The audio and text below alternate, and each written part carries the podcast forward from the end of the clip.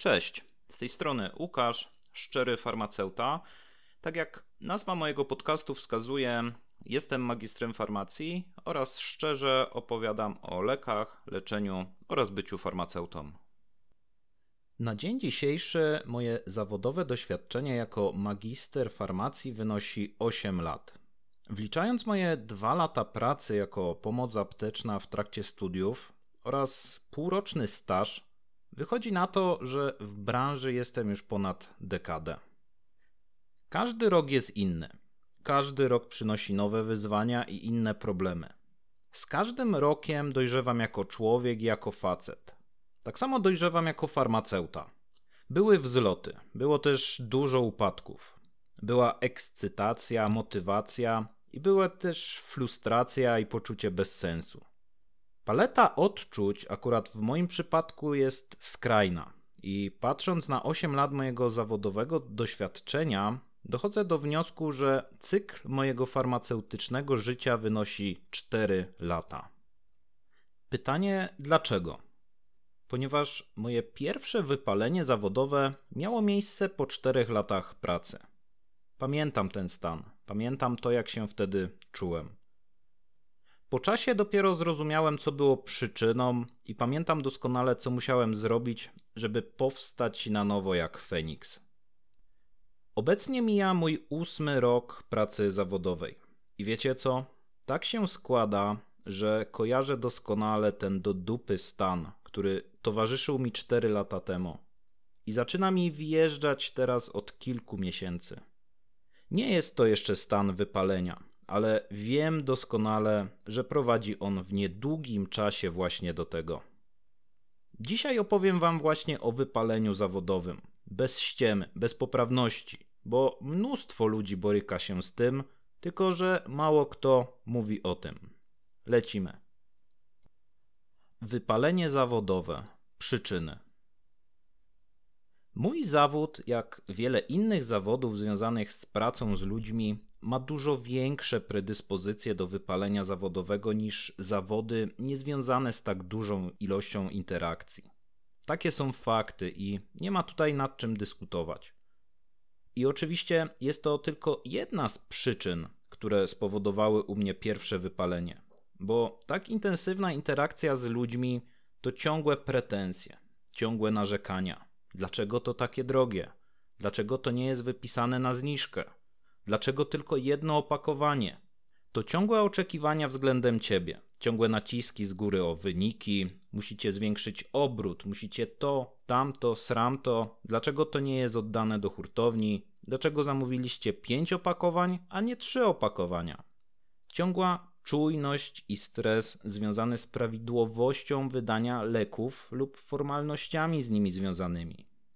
Powiem wam coś jeszcze. Gdy widzę telefon od kogoś z apteki, pierwszą myślą jest o w dupę, źle wydałem leki. To ciągła gotowość na to, że trzeba kolejnej osobie pomóc, doradzić. A wielokrotnie nie jesteśmy w stanie, chociaż szczerze chcemy pomóc, bo debile od reklam powiedzą w TV, że to jest na odchudzanie lub na skurcze i nic innego nie będzie działać. Trudno potem przemówić takiej osobie do rozsądku, bo skoro tak mówili w TV, to musi to działać. Dochodzi tutaj również element mimowolnego obarczania ciebie problemami pacjentów, bo bardzo często pacjenci są wylewni.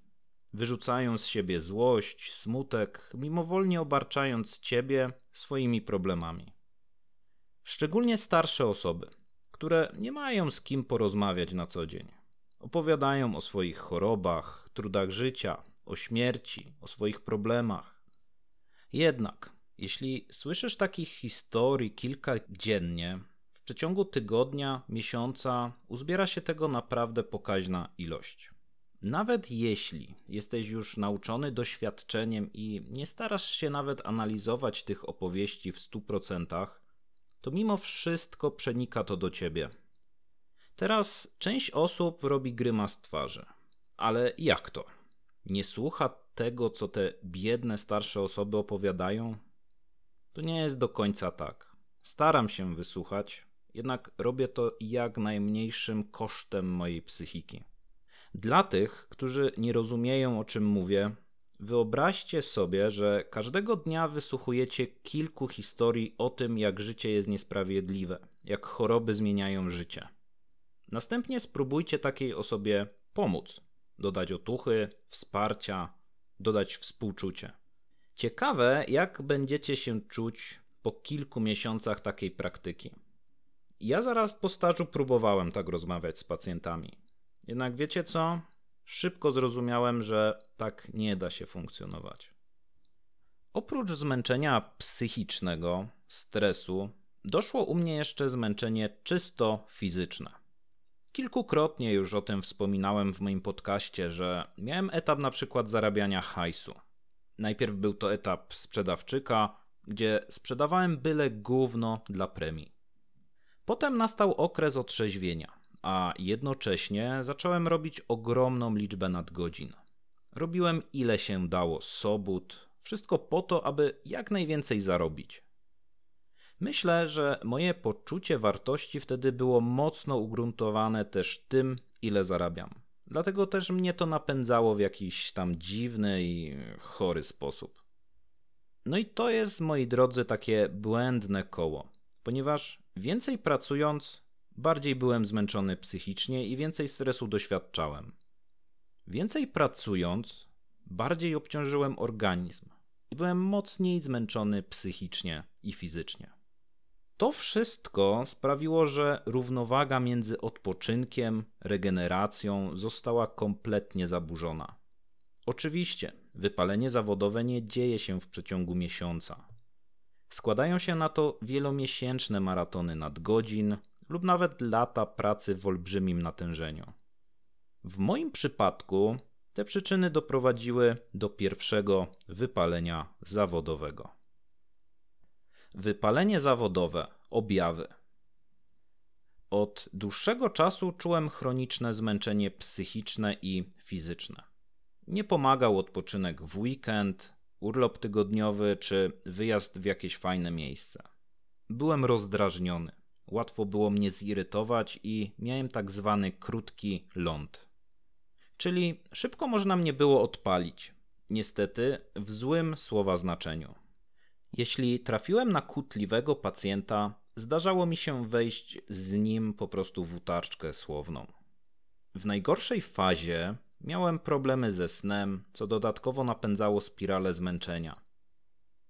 Przestałem też dbać o siebie, o aktywność fizyczną, o hobby oraz pasję. Nie miałem po prostu na to czasu oraz energii. Wspominając moją destrukcyjną drogę do wypalenia, Mam w sumie czarną dziurę, jeśli chodzi o rok poprzedzający to wydarzenie. Nie mam żadnych wspomnień i nie pamiętam, abym coś fajnego zrobił, na przykład przez wakacje. Dlaczego? Bo spędzałem je na robieniu nadgodzin i robieniu hajsu. Straciłem również swoje dobre podejście do pacjentów. Mówiąc krótko, odbębniałem ich jak najszybciej, a to bardzo słaba praktyka. Straciłem zaangażowanie w efekty pracy, kompletnie nie zależało mi na celach apteki. Miałem to wszystko głęboko w dupie. Moment wyjścia z pracy był dla mnie świętem i czymś, na co czekałem od pierwszej minuty przyjścia do apteki. Natomiast myśl o kolejnym dniu przyprawiała mnie wręcz o mdłości, bo znowu do tej apteki, znowu ci ludzie, znowu to marudzenie, znowu te debilne klepanie faktur. Mówiąc krótko, żygać mi się chciało. Wracając do domu, nie miałem ochoty nic innego robić. Byłem już tak wyczerpany, że wracałem, kładłem się i nic nie robiłem. Psychicznie również byłem rozbity i chwiejny. Nic nie miało sensu, nic nie sprawiało radości. Nie miałem ochoty nigdzie wyjść, zrobić coś pożytecznego dla siebie. Cztery lata i wypalenie. Bardzo źle wspominam ostatnie miesiące pracy w tym stanie. Tak naprawdę nie wiedziałem, co mam robić. Nie wiedziałem do końca, że takie pojęcie jak wypalenie zawodowe po prostu funkcjonuje. Tym bardziej, że nie spotkałem nikogo na swojej drodze, kto by mówił otwarcie o tym. Po drugie, Wydawało mi się, że trochę słabo to wygląda, że pracuję dopiero 4 lata i doświadczam już wypalenia zawodowego. Pamiętam jedną rozmowę z kimś z dalszego otoczenia mojej rodziny. Nadmieniałem, że mam trochę dość i nie mam radości ze swojej pracy. Usłyszałem w odpowiedzi lekką szyderę. Wypalenie? Już teraz? Ile ty jesteś po studiach? To trochę słabo, Łukasz. Wiecie, takiej odpowiedzi na pewno nie oczekuje osoba, która potrzebuje jakiejś pomocy i wsparcia. Także dziękuję Ci bardzo za to zdanie.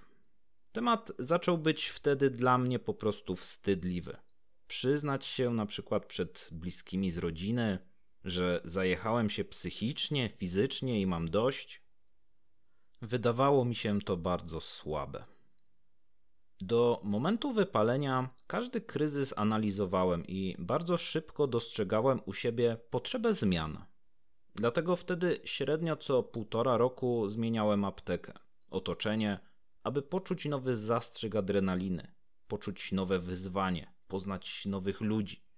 Tym razem postanowiłem również zmienić bardzo dużo w swoim życiu. Do tego zbiegło się też parę innych rzeczy, ale o tym opowiem Wam za chwilę. Wypalenie zawodowe. Jak to ogarnąłem? Dużo w tym było przypadku. Ze względów rodzinnych, kilka miesięcy wcześniej poprosiłem o bezpłatny miesięczny urlop. Otrzymałem zgodę, pomimo że urlop miał miejsce w okresie świąt Bożego Narodzenia oraz Nowego Roku, czyli najbardziej oblegany czas w aptekach. Firma poszła mi na rękę.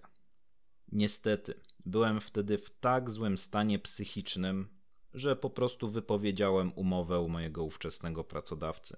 Nie chciałem mieć nic wspólnego z apteką. Po prostu rzuciłem tym. Z mojej strony było to trochę nie w porządku w tamtym momencie, o czym mam już dzisiaj świadomość. Wyjechałem na ponad dwa tygodnie z Polski, na inny kontynent. Nabrałem innej perspektywy. Wróciłem, odpocząłem i powstałem z popiołów. Nie było to łatwe dla mnie. Miałem to szczęście i możliwość, że mogłem kompletnie się odciąć. Mogłem żyć w całkowicie innej kulturze. Mogłem zapomnieć o Polsce, o aptece i o wszystkim, co mnie doprowadzało tutaj do szału. Odciąłem się kompletnie. Po powrocie do Polski miałem jeszcze kilka tygodni wolnego czasu oraz leniuchowania. Zapuściłem się jako facet, więc wróciłem z nową energią i pasją do tego, co kocham, czyli do sportu. Zacząłem dbać o swoje hobby. Wróciłem do chodzenia na mecze różnych dyscyplin. Zacząłem znowu dbać o relacje z przyjaciółmi, dla których byłem mało dostępny przez ostatnie miesiące. Zresetowałem głowę, odbudowałem organizm i z powrotem wróciłem do pracy. Wtedy zaczęła się pandemia. Zaczynamy drugie cztery lata. I teraz, moi drodzy, w takim telegraficznym skrócie przedstawię Wam moje ostatnie cztery lata. Po tak zwanym powstaniu jak Feniks trafiłem w miejsce, gdzie kompletnie się nie sprawdziłem i nie dopasowałem do apteki. Po prostu tam nie pasowałem ze swoim podejściem do życia i nowym podejściem do pracy. Po prawie półtora miesięcznej przerwie od apteki byłem też poza rytmem pracy. Poza tym schemat był dla mnie w wielu aspektach nowy. Wybuchła też pandemia w Polsce, co było kompletnym armagedonem w aptekach. Generalnie nie spełniłem oczekiwań, a apteka nie spełniła moich. Bywa. Jak to mówią, nie jestem banknotem 100-dolarowym, żeby każdy musiał mnie lubić. Zaczęła się pandemia. Po dwumiesięcznej przygodzie w pewnej sieci trafiłem do apteki prywatnej. Tam po dwóch miesiącach przyjąłem propozycję zostania kierownikiem, którym byłem przez 9 miesięcy, a następnie wróciłem z powrotem na stanowisko magistra. Następnie zmieniłem znowu pracę. I tak to właśnie wygląda w telegraficznym skrócie. Jak patrzę teraz na to, schemat w jakiś sposób cały czas się powtarza, bo szukam cały czas zmian, aby odzyskać radość i satysfakcję z pracy. Jednak mocno dała mi w dupę pandemia oraz kierownictwo apteki. To był czas olbrzymiego stresu dla mnie. Potem wojna oraz to, co się dzieje teraz w kraju. Inflacja, ceny, które są kompletnie z dupy.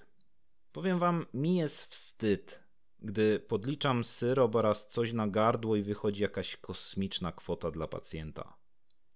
To wszystko potęguje pierwszą przyczynę wypalenia, którą przytoczyłem w tym odcinku, czyli kontakt z ludźmi. Trudno oczekiwać, że pacjenci apteki będą bardziej zdrowi, lepiej nastawieni, mniej kłótliwi dzisiaj niż 3 lub 4 lata temu, przed pandemią, przed wojną, przed inflacją. Ja osobiście widzę olbrzymią różnicę w tym, jacy są obecnie ludzie, a jacy byli jeszcze kilka lat temu. Do tego dochodzi moja coraz większa świadomość. Wydaje mi się, że na tyle zmądrzałem, że widzę od jakiegoś czasu bezsens i utopię polskich aptek. Dostrzegam zakłamanie, fałsz tego, jak w większości wygląda praca w aptece. Nie widzę absolutnie żadnej nadziei na przyszłość w polskiej aptece. Nie widzę nadziei dopóki połowa reklam w radiu czy telewizji to po prostu promowanie gówna, które jest po prostu sprzedawane i każdy zyskuje oprócz pacjenta. Dziś już wiem, że moment kolejnego wypalenia nadchodzi. Jednak tym razem już się nie wstydzę o tym mówić. Tym razem też nie spocznę na kolejnej zmianie, bo tym razem szykuje się rewolucja. W dzisiejszym odcinku to wszystko. Jeśli chcesz mnie wspierać jako twórcę, jako farmaceutę, to polub, subskrybuj mój podcast na platformie, z której korzystasz. Zawsze możesz postawić mi również wirtualną kawę. Zapraszam Cię na mój Instagram szczery farmaceuta i do usłyszenia.